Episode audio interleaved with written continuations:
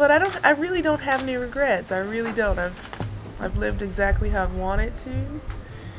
I've tried my hardest every single time. I didn't win the matches that maybe I should have always won, or but I really gave it my all. So that for me is enough.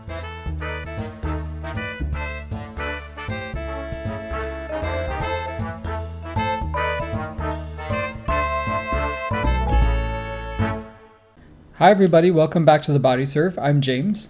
I'm Jonathan, and we come to you at the end of the royal weekend. There was a wedding, I don't know if you heard about it, in Britain this weekend. Serena's friend got married. Mhm. Serena showed up, turned out, attempted to get her man together. He was still in an ill fitting suit. It's not his fault that Tom Ford tailored him. Tom Ford, who always wears his suits too small. And the button on the jacket is too high when you have like a little bit of a gut. I don't know if you have a lot of leeway in the whole like British aristocracy style thing. They have to wear tails, and and the the butt of the pants is really high, and Whatever. And then there's a weird the, look. the pinstripe pants. Strange. Strange choices. Serena looked bomb, like Drop dead gorgeous. better than every last person there, wearing five foot braids. The Olympic flame on her head. It was it was amazing. And then she turns around and is on Philippe Chatrier less than 24 hours later. Yeah, just to remind everyone that she's serious. that is some 24 hours. Speaking of royals, the King of Clay won in Italy at the Foro Italico, the Rome Masters, for the first time since 2013. which for him constitutes a title drought. hmm At that time, a lot of folks probably would have bet on Rome being the one that he would win 10 at first, if you had hmm. to pick one. And it just didn't end up being that way. But he's back. Last year, he won Madrid and then made the quarters in Rome. This year, it was the flip. Made the quarters in Madrid and won Rome. Lost to the same person both times. Also, the same guy was in the final of Rome in consecutive years, and Sascha Zverev came very, very close to defending that title. He did. But for perhaps the rain interrupting twice in that third set, there was a lot of work for Rafa to do had that match gone uninterrupted to reverse the trend in play. Yes. So here's how it went. The first set was a total beatdown. Rafa was just dictating on offense. Whatever Sascha was trying to do just was not working. Sascha broke to open the match.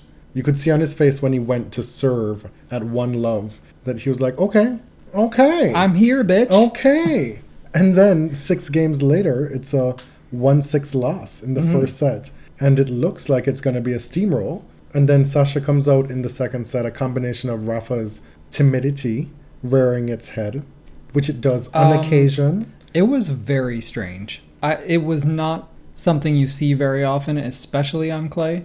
especially given how one sided the first set was. Yeah, I mean, Rafa broke Sascha's serve three times in a row after losing his own serve in the first game. I hate to say it, don't crucify me, but it felt like a Venus second set. It really did. Um, It was like, what the hell is going on? you should hate to say it because that template hasn't been the case for a while now. Mhm. Okay? All right. Right now, if she's going to lose, she's just going to lose. She did win a match this week, but she lost to Kontaveit, who was uh, Again, right. her vanquisher in Madrid. Uh, and a lot of people are losing to Kontaveit lately. Yeah. Another dark horse for the Roland Garros, probably.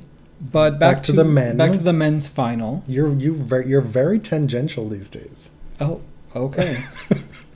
But it's not just that it was almost as if Rafa gave him an opening and then that really got Zverev going and he ran with it.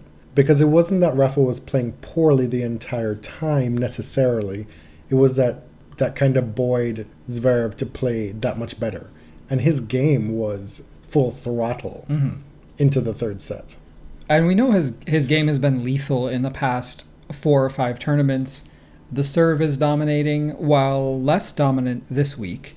It was still a serious weapon. He was broken a handful of times, uh, like around ten times on the way to the final, and then broken three times in the first set. But then things started clicking. His forehand is much improved. It's really the backhand that did the majority of the damage though. Oh yeah. He can hit it either way with so much power and accuracy when he's on. And, And- being able to hit the ball that flat from that high, it's uh and with that much power, it's a bit of a, a troubling scenario for Rafa. Yeah, and it's an advantage for him facing Nadal on clay because the balls kick up so high that a lot of players are not able to handle it like Sascha is. And being a giraffe, Right. it's right in his wheelhouse. But I mentioned the forehand because it's not seen as his weapon, but it is it is much improved and he seems less fearful of going for it on that side. Now, the volley is an absolute disaster. Like a total mess. And it I feel like that's the most relatable thing about Sascha because he looks like a lot of us out there trying to volley, knowing that he should get to the net but not knowing what the hell to do when he gets there. Speak for yourself. That's the best part of my game. Right, you're good at it. Most recreational players are not. You know, you just have the feel for it or you don't. No, I I mean I think it can be taught. Rafa's volleying was here. Rafa's volleying was crisp, accurate. It was it's a beautiful thing to watch when he comes to net. Sascha did win a lot of points at the net with overheads. Mm-hmm. So you know when the ball is up high and he can hit an overhead, has a very good chance of winning the point. With respect to his volleying, we saw, especially in that second set, just how complete or near complete his game is. Who? Zverev, Oh, I would not put the word complete even close to him. have I finished my thought process? Go on. I said we came close to seeing how complete his game is, or how complete it could be, because he still has these glaring holes. You said his his volleying, his net game is a complete mess. I think I termed it on Twitter as what did I say? Like uh, one of the the best comedy shows. hmm It's it's crazy. Like you you sit there just howling at how bad some of these shots are at net. It's crazy. And Well, be- to his credit, he is not shy about coming into net despite that. And we saw him come into net so many times, even after some atrocious play at net in the first set. Did you get my point? In that we we saw what a complete Zverev could look like in this hmm. match, and just how daunting and good it could be. Yes, yes, I agree. I was really surprised with the way the match went. It was a bizarre match. I wouldn't say it was a really good match, No, but it was. I was feeling very apocalyptic in the second, moving into the third set, feeling like, well, you know, at least it's not at Roland Garros because Rafa looked well on his way to losing. He didn't have that many answers. He was making a lot of errors of both sides, and it was just strange. at some point in the second set, there were a lot of what the fuck is going on from your end. Mhm. Then you got up to do some dishes, and then you got up and took the dog out for a walk. Yeah. There were two rain delays, I think. So Yes. the longer rain delay, After the first one, Rafa came back serving 1 3 and held for 2 3, and then they immediately went off again for the much longer break. And then Zverev came back serving at 3 2, yes, up a break. broken immediately. Rafa reeled off four straight games, and that was that. I can't say it was surprising because I kind of assumed that the the stop would would help him get his brain back together, reverse the momentum a little bit. But four straight games, I was impressed. Zverev himself said that it was a lot more difficult, obviously, in hindsight, for him to get himself started again after the second rain delay, given how much tennis he's played in the last few weeks. Because this was his third straight final that he was playing in three weeks. Mhm. He'd won 13 matches in, I believe, 18 days or 17 days. And this being the 14th, he lost it. In a lot of ways, it was incredible that he was even able to bring that level against Rafa in the second set, given how much tennis he'd played and how many three setters and tough matches he'd even played at Rome this week. Agreed. The takeaway here for me is if you are a Zverev fan, you should be very pleased by what you've seen over this clay court season. He is squarely number two in the battle for the Clay Prince crown. He is miles ahead of Dominic Thiem at the moment. hmm Well, you don't know what he's going to do in Lyon. Get away from here with that. I couldn't resist. We're not even here to talk about Dominic. How about that Djokovic Nadal match? It's been a long time since we've gotten a Rafole or a Djokodal, which I prefer, A Djokodal. hmm which was number 51, Mhm. I believe. Djokovic seems to be not well and truly back, but certainly on the right path Yes. and getting closer. Uh huh. I would agree with that. Folks pointed out that we thought the same last year when he was the finalist in Rome last year, and then he won a grass tune-up as well, heading into Wimbledon, and then at both the French Open and Wimbledon, he had flame-out results. Some due to injury, some due to lots of speculatory reasons. A year ago, if you recall. hmm And so it's possibly wise to not get ahead of ourselves, but he did pass the eye test to me. It's not just that he pushed Rafa, a lot of those points felt familiar in the old kind of way. Some absolutely absurd video game, non human shot making and rallies. And to be able to come back from down 2 5 in the first set, Rafa may have blinked a little bit to let him back in, but Djokovic came right back well and truly, pushed it to a tiebreak, and then by the middle of the second set, it was just a bit too much to climb right now for hmm. him. But if you are a Djokovic fan, that should have been an encouraging performance. I agree because you also saw his passion. You saw him yelling at people, having a few mini tantrums. Like that fire totally wasn't there in Indian Wells and Miami. But it's back. Like he's he's getting pissed off on court. He's challenging Rafa on clay. I think it's very encouraging and really like of the short list of people who can beat Rafael Nadal at Roland Garros, he's got to be on it even this year. Djokovic himself, when he was giving his little summation of his event on his social media, said that he was happy to have the passion back or something to that effect. Mm. It's not just that he pushed Rafa in that match in the semifinal, it's how he got there as well. He had a slew of impressive wins. He beat Dolgopolov 6 1 6 3, Basilashvili 6 4 6 2, Ramos Vignola 6 1 7 5 before a three set come from behind win against Nishikori in the quarterfinals. So that's uh that's quite the progression to get to Rafa and push him in that way. The way being a manner that damn near nobody has been able to do in the last two years on clay. Dominic Thiem accepted. So Nadal improves to 25 and 26 against his chief rival. They've played more than any two men in the Open era. And Rafa's back at number one for, I hear, at least the next five weeks. Definitely through Roland Garros. I haven't looked beyond that in terms of what mm. the grass court, what have yous, and how they come into play. Had Rafa not won this match, he would have remained at number two behind Federer, and that would have stayed the case at least through Wimbledon. Yes. Instead, he will be guaranteed to overtake Agassi as the man who has held number one for the longest number of weeks in his 30s.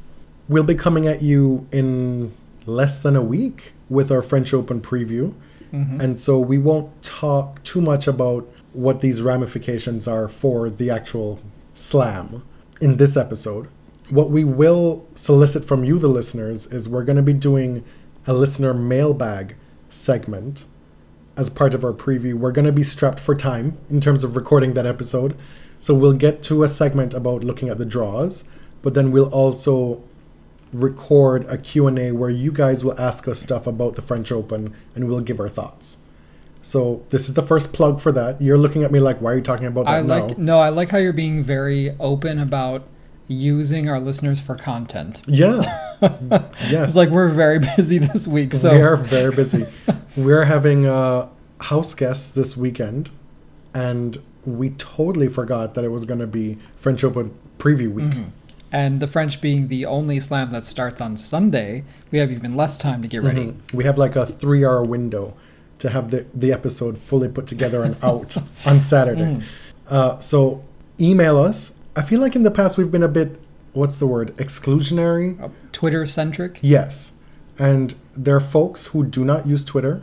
And if you'd like to contribute to the podcast, if you'd like to get your questions on air, email us at thebodyserve at gmail.com or send us the feedback and the questions for the preview episode at the body serve on Twitter. On to the woman. Elina Svitolina defends in Rome. She's won eight consecutive finals now. Mhm. Simona Halep defended her finalist trophy as well. Elina Svitolina continues to be a tough out for Simona and really anyone. She is just so, so tough in finals. I don't know how she does it. She's played in 14 and she's won 12 of them. And I read somewhere that since she's been in the top 10, she hasn't lost a final. That is correct. And over the last two years, including this one, so 2017 and 2018, she's 8 and 0 in finals. Mm-hmm. Nobody's beating her in finals the last year and a half. That is a crazy stat. Mm-hmm. And the, the inverse of that is true with Simona. Since winning Madrid last year, she's 1 and 6 in finals. yes. So Simona, you know, takes a lot of crap from tennis Twitter about being the number one who's not winning titles. And um, it's not not true. It is perplexing, and clearly she's just a, a different kind of number one.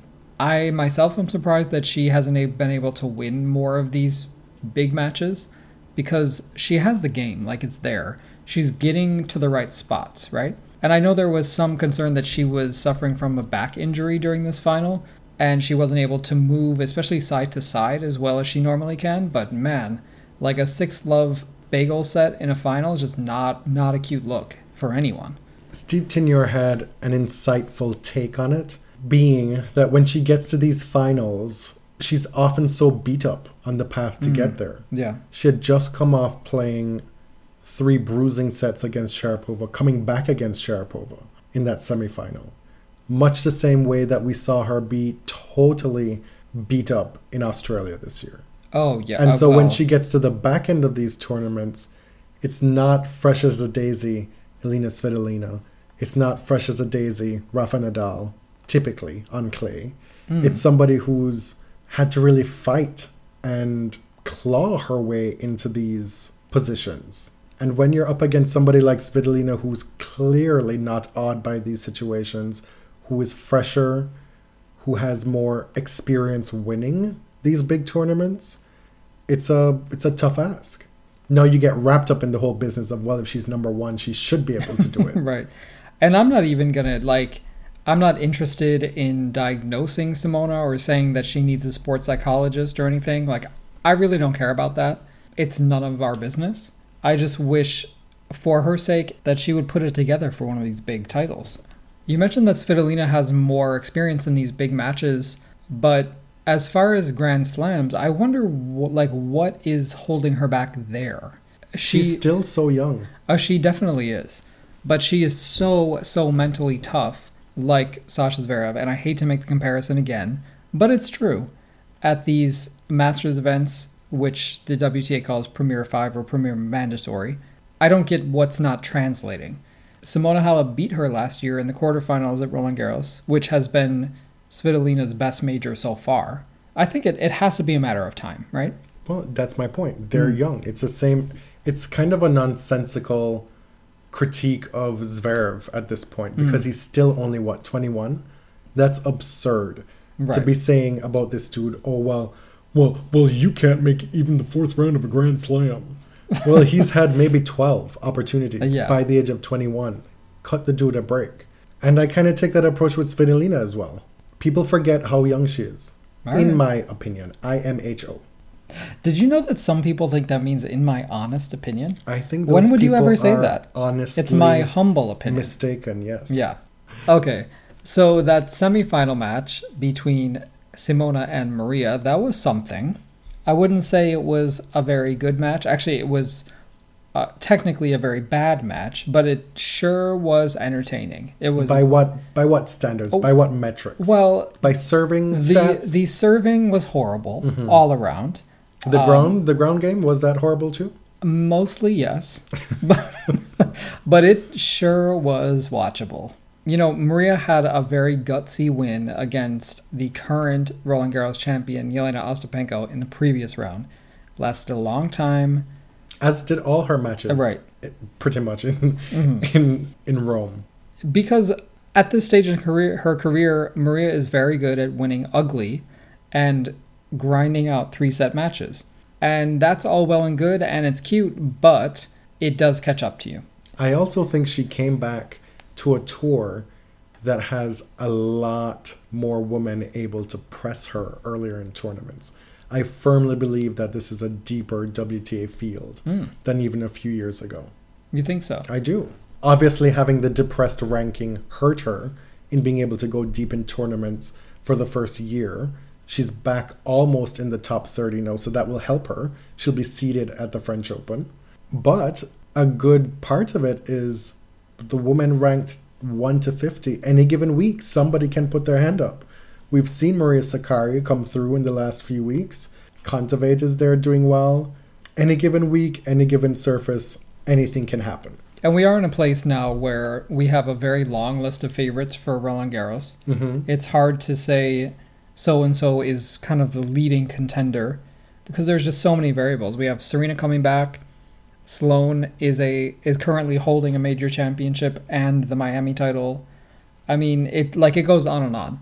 How is Sloane the second name that comes out of your mouth? I get that. I get that Serena is she's your boo, your. I'm not saying she's another favorite. I I'm saying understand that, she's one of many women who can win this title. I understand that, but we Mm. just come off a couple episodes where we talk about we've had the same woman winning over and over again on clay, and Sloane Mm. And ain't she's been not. nowhere near that list at all.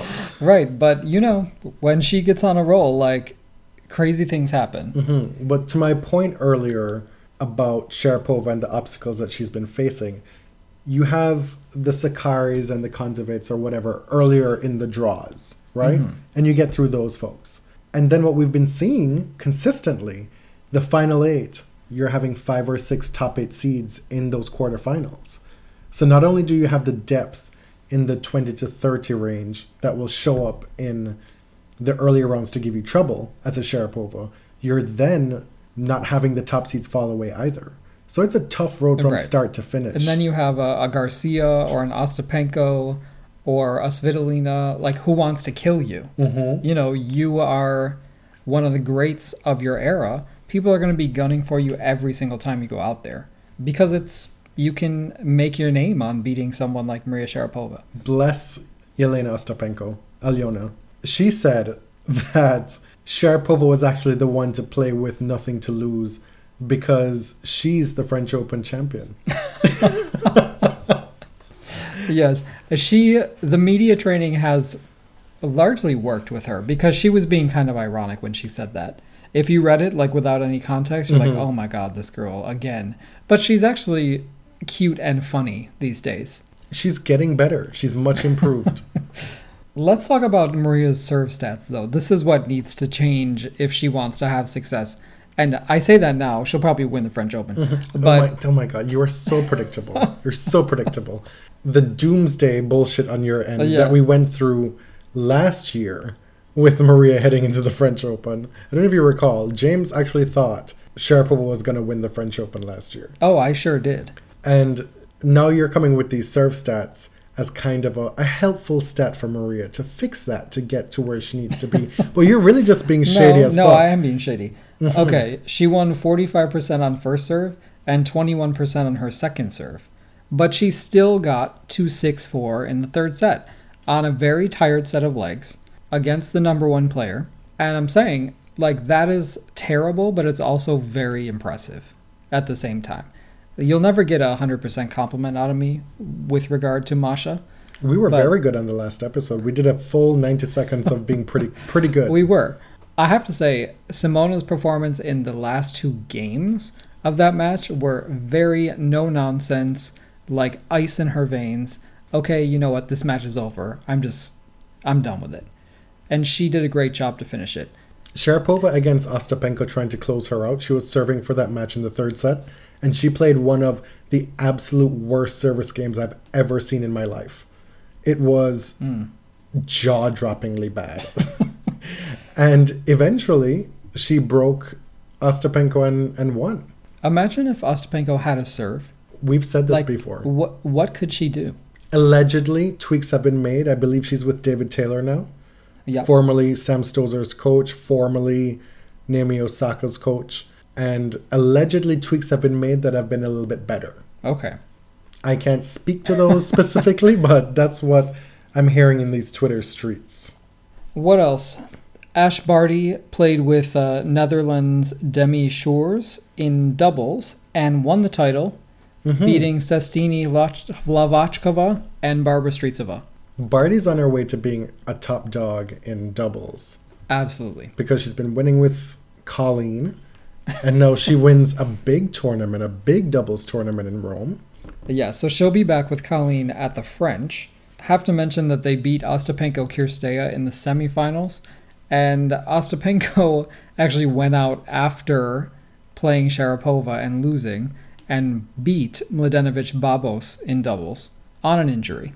Elsewhere in doubles, Croatia's Mate Pavic became Croatia's first number one in any discipline in tennis. Hmm. Did you know that? I did not know that. And he's also the youngest doubles number one since Todd Woodbridge in 1996. I do know that Goran Ivanisevic reached a career high of number two in the Mm. world. hmm Your 2001 Wimbledon champion, I believe. He made, what, three finals before that? I, I, believe so, yes.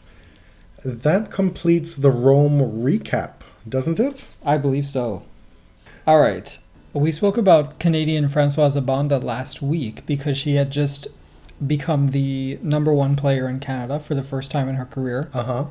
and things got a little rocky this week. Somebody on Twitter tweeted, Where's the same energy for Francoise Abanda that y'all were giving to Eugenie Bouchard? And she found it and quote tweeted it. You say found it because she wasn't tagged in it. Right. and she said, I will never get the same treatment because I am black. It's the truth. Firstly, it is so rare to see an athlete or a public figure speak so bluntly. Uh, there was just there was no equivocating whatsoever. She said, "I will not get the same attention because I'm black." Period. Not just That's it. attention, but treatment. That covers a lot of people, a lot of avenues. Be it fans, Tennis Canada, promotion. And when I read that, I was like, girl, speak your truth. I don't need to sit here and try and dissect that and say, well, actually, Genie Bouchard did this, this, this. What have you done?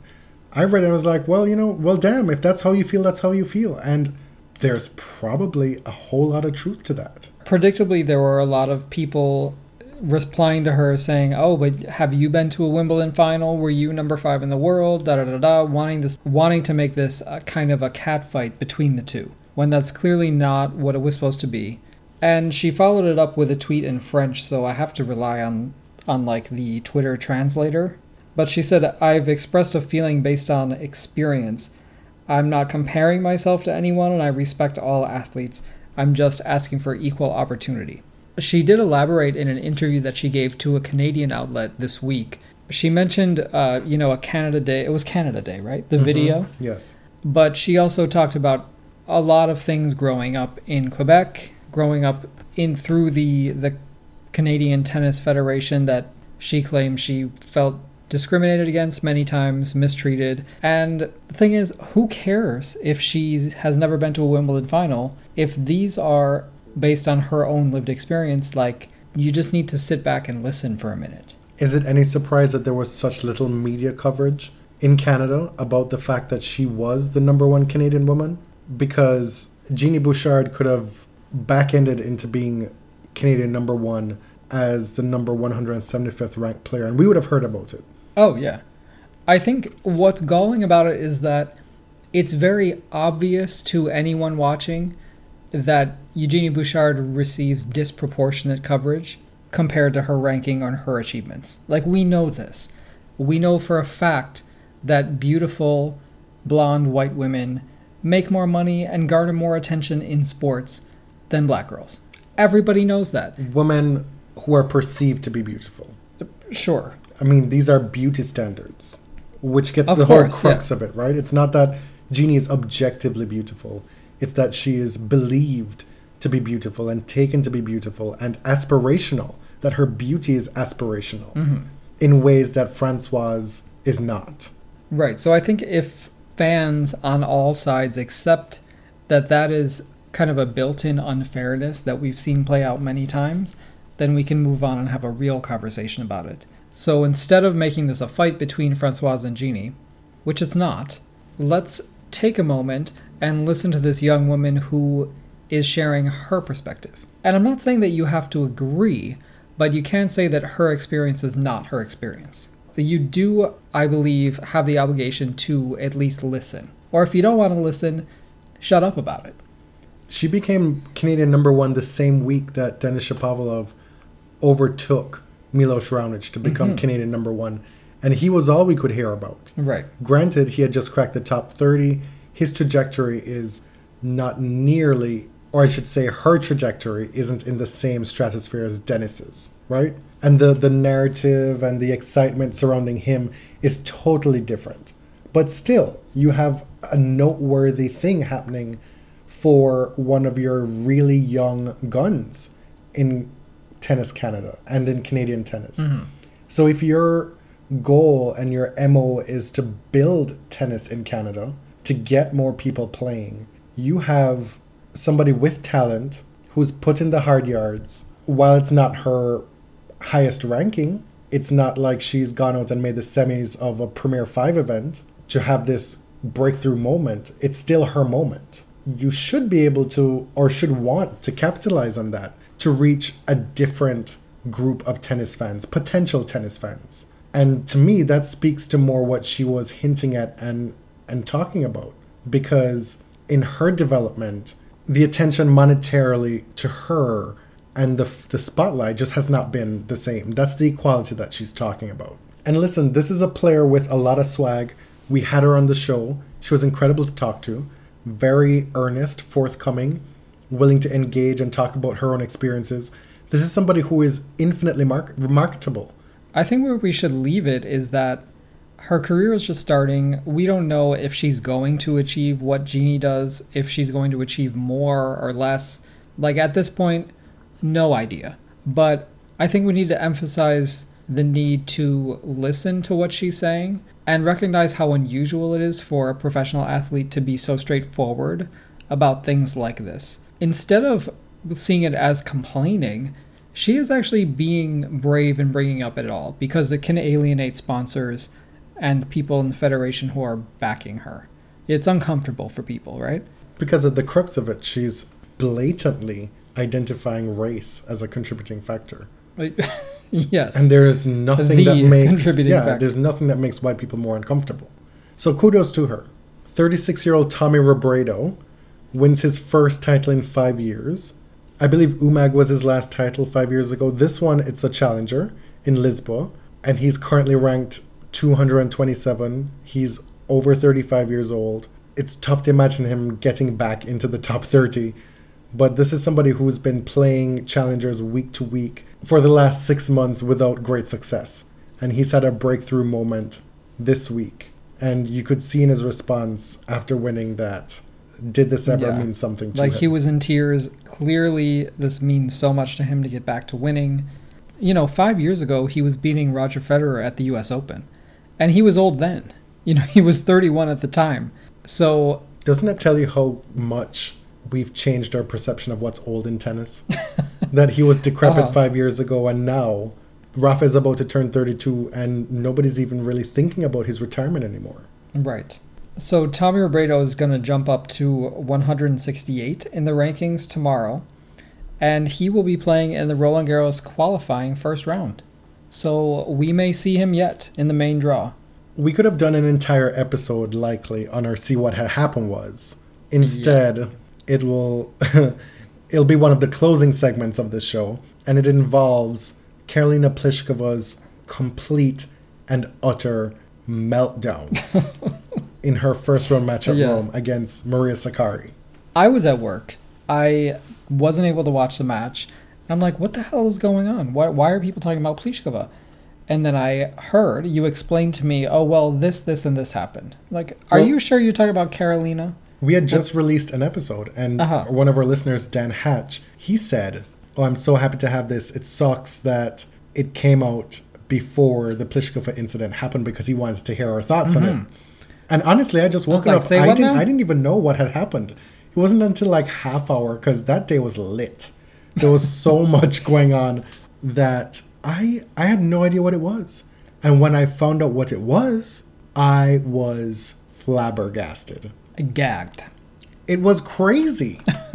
this is a Crazy because it's so uncharacteristic. Yeah, this is a woman who is mocked endlessly for being Plishkabat. That's mm. her really unkind nickname. And we saw all her emotion in that match. First, let's just set the scene. Let's explain what happened. Five all in the third set of a hard fought match between Karolina and Maria Sakkari. I believe it was Deuce. So this point going against Pliskova then created breakpoint for Sakkari to then close it out. Karolina hits a ball cross court, called out. The replay shows us on TV, at least, that it was clearly in. She had the open court and she played the ball too close for comfort. It did not need to be that close to the line, hmm. but it was, it looked to be in to the naked eye. And then, Well, the umpire couldn't identify the mark, and Sakkari wasn't sure where the mark was. So the umpire was just like, well, it was called out, and I'm not going to overrule it because I don't know. and the lines person couldn't point to the mark Uh, that they called out. I mean- they, the lines person called it out, and they couldn't find the, Right. find the mark. Nobody on court could find the mark. So Karolina goes mental, obviously. She does a Jared Donaldson, is like, supervisor, supervisor. I'm not playing one more point without the supervisor on this court. And, well, she did play some more points because the supervisor was like, what do you want me to do? Which is usually what they do, right? like, really, what are they going to do? exactly. I do think that in those instances, in those extreme instances, it's worthwhile to have technology where the supervisor can go look at some technology, look at a replay Right. of something, Like and in- make a quick decision. They have that, well, in cricket. In football, they have that, where They you have it can in- ask for a video replay. Yeah, they have it in baseball now. So you can only ask for it like on a limited number of points in a match, right? Mm-hmm. That's how it works in football and other sports. I haven't thought through what those circumstances would be and what the limiting factors would be in being able to use it, but it would be, it would seem that this would absolutely be one of those instances. Mm-hmm. And as you know, we don't have Hawkeye and clay. There is a margin of error on clay that is bigger than on other surfaces. I'm not getting into that discussion. I'm not pushing for that technology on clay, but it was a bad call. Like simply it was a bad call. And they happen, but it happened at a crucial time in the match and it went against Karolina Pliskova. Mm-hmm. At a minimum, it seems to me that the point should have been replayed. Because if neither the chair nor the lines person can point to a mark outside the line, a clear mark that's not touching the sideline, mm. Then the assumption should be that the ball was in, or at the very least on the line, and that's why you can't see it. Right. You want to have technology in place so that the howlers don't become part of the game. The what? The absolutely horrible decisions Oh, the screamers, the howlers. oh like the outliers? that's what we call it in cricket. Oh, okay. And so that's what the DRS, the, the decision review system, is in cricket. When you're a batsman and you feel like you've been given out LBW incorrectly, that you know that you've hit the ball, the umpire assumes that you didn't hit the ball, it just hit the pad and would have gone and hit the stumps, but you know you got an inside edge on that ball. You call for the DRS right then and there, and they have the technology to prove it one way or the other. There have been many times in cricket where umpires, they're human, they make just shocking decisions. and you're able to correct it right there and then.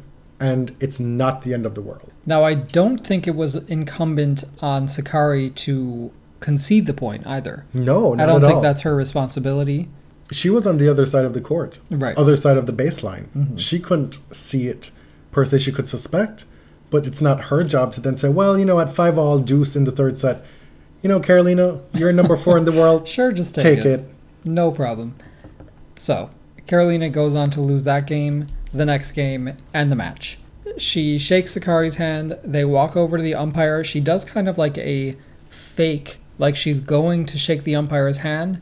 And what does she do instead? She makes like a lumberjack, takes her axe out, and chops down the chair umpire's chair. I mean, she just goes to town on the umpire's chair with her racket. Three big whacks to the side of it, mm-hmm. taking out a huge chunk of the chair umpire's chair. while she was in it. yeah, and this is potentially dangerous. If the structure of the chair had been compromised, the chair umpire could have tumbled. Theoretically, yes. Theoretically. I mean, that would have taken some doing. The okay, Let's get into the deconstructing of this. sure. Initially, the thing is a little bit amusing, only because it's something that I've never seen before, because it's so uncharacteristic of Karolina Pliskova that it's you laugh because you're so shocked, like you can't believe it's happening, and it's truly bizarre. Mm. I didn't find it funny at all. I have to say, it wasn't amusing to me. It was. It was totally shocked. I was like, that was my Yeah, response. which is a totally appropriate response. And then I got to thinking about it. And my God, it was not only is it out of character, I could not help but think. And we get we see this thrown around all the time. Well, if Serena had done this, if Nick Kyrgios had done this, and with all these comparisons, they often are found wanting in some regard. But this one, I absolutely accept it. Mm-hmm. Because if Serena Williams had gone up to that chair umpire and just started whacking away at the chair, they, we would never hear the end of it. One of the things at play is that this is absolutely an outlier for Pliskova in that it's so vastly out of her range Right. of what we've seen. And so folks are want to give it a pass or not think of it as that big of a deal as or to find the humor in it.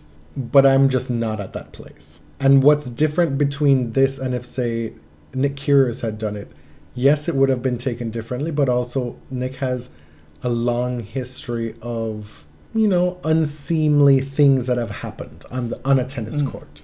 But tennis likes to further criminalize those people They do. who've had run-ins before. hmm So I, I don't think that the Pliskova incident should be viewed differently because of who she is or because it's her, you know, first offense per se. Um, and when I say was amused, that doesn't mean I don't think it should be dealt with. I believe very strongly that the fine, which according to her camp was four digits, four figures, is not enough. To me, a suspension is in order because it's it's outrageous, absolutely outrageous behavior. Like it's crazy. And I realize that doesn't mean skipping any Grand Slam because the ITF is a completely different entity. But the WTA has within its power to to act strongly or or at least the appearance of acting strongly. Well, they do not publicize the fines that they mete out. These things are handled with zero transparency. So the only reason we know about this is because of Pliskova's camp. Oh, and the other thing we forgot to mention, her coach or boyfriend, who was it? The coach, The coach gave the middle finger to the camera after the match. So just totally classy behavior all around. And her twin sister Kristyna also tweeted about how terrible the umpire is. see, I don't follow Kristyna. I mean- I, I really don't. Really, like, get your house in order. It was just very low class behavior by everyone in the Pliskova camp, and I don't I don't excuse that from Kristyna. Like just shut up about it. And I like you said, I hate to go back to this every time, but she's being handled with with kid gloves.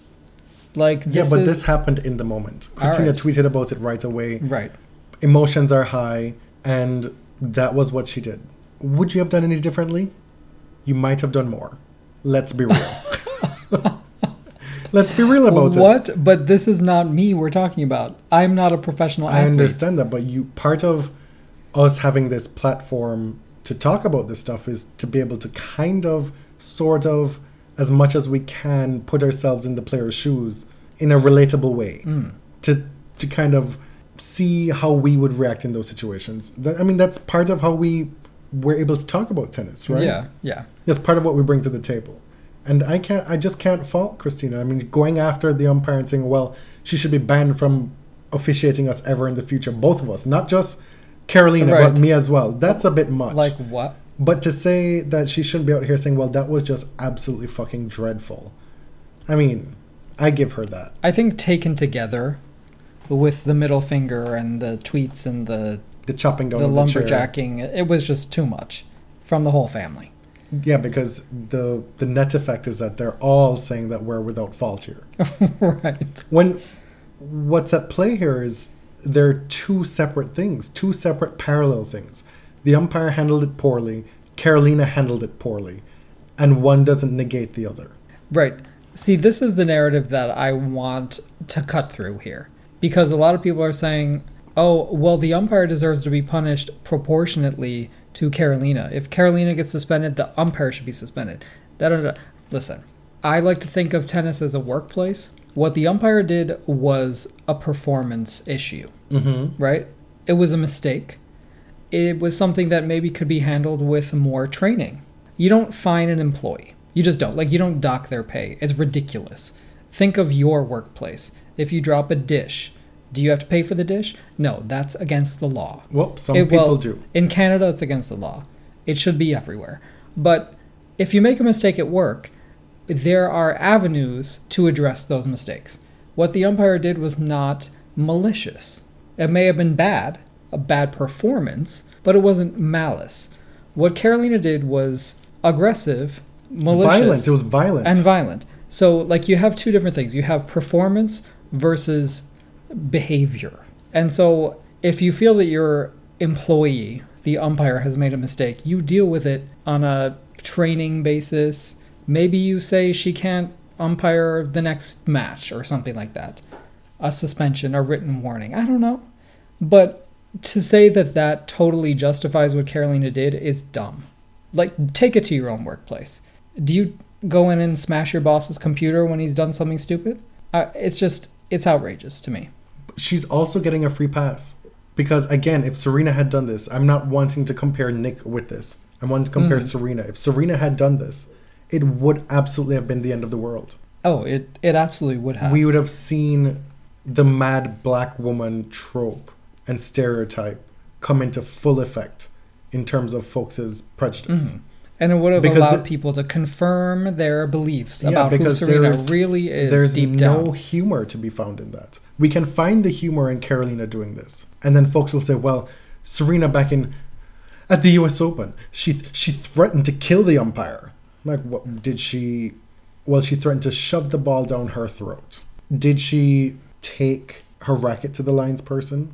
Did she smash the chair of the lines person while Sheena was sitting in it? No, She did not. no. Like she this did not. unequivocally is so much worse, in my opinion. Mm. And we will never have it treated the same way. No, absolutely. Different not. stages, more eyes on Serena at the US Open in that high stakes environment on home soil. A lot more fraught. She is Serena after all. Like the stakes Mm. are intrinsically higher for her. But in terms of the act, if you're just judging the act on what happened, this is so much worse than what Serena did. And I just want folks to grapple with that for a little bit. Now, just so you understand that we've done our homework and we're covering our bases, this is in the WTA rulebook, section 16, Code of Conduct.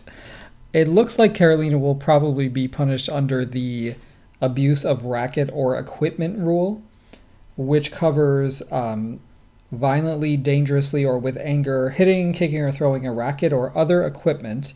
And interestingly, for the purposes of this rule, abuse of rackets or equipment is defined as da da da da da the net, court, umpire's chair, or other fixture. Do you think this has happened before? They had the foresight that they mentioned the, The cha- umpire's yeah. chair in the rule. I was struck by that as well. And the the punishment is twenty five hundred dollars for each violation, and the repair or replacement of destroyed or damaged property, which honestly gave me a little chuckle because it was like a you break it, you buy it rule. So I don't know how much replacing the pieces of the chair that she busted off is going to cost, but that's part of the fine. And so, yes, it is strictly covered in the abuse of racket or equipment rule, but there is another rule for unsportsmanlike conduct, and I don't really understand why it doesn't also apply to that. Because it is Do we know that it can't? I don't I don't know. I was told, but I'm not sure. You were told in somebody's opinion. We don't know what the WTA will or won't do because they won't tell us. Right. there is no reason in my mind why somebody can't be punished under multiple sections of a handbook or, or law thing. Mm-hmm. The unsportsmanlike conduct rule is says that players shall at all times conduct themselves in a sportsmanlike manner and give due regard to the authority of officials and the rights of opponents, spectators, and others. I I suppose if the offense is egregious enough, it can raise to unsportsmanlike conduct. I would think, hmm. even if it encompasses other rules that are already in place. Yeah. Well, it just the whole thing just seems lax and needs to be revisited. because if you're somebody making millions of dollars a year, twenty five hundred dollars is just not going to be a mm. deterrent. Because there's a difference between smashing your own racket and using your racket as a weapon to destroy other things. To have the same fine cover both offenses doesn't make sense to me. Spare a thought for Maria Sakkari. This is somebody who is on the come up, who had her moment taken from her because she had to sit stand there while Pliskovan's tantrum was going on at five all at deuce.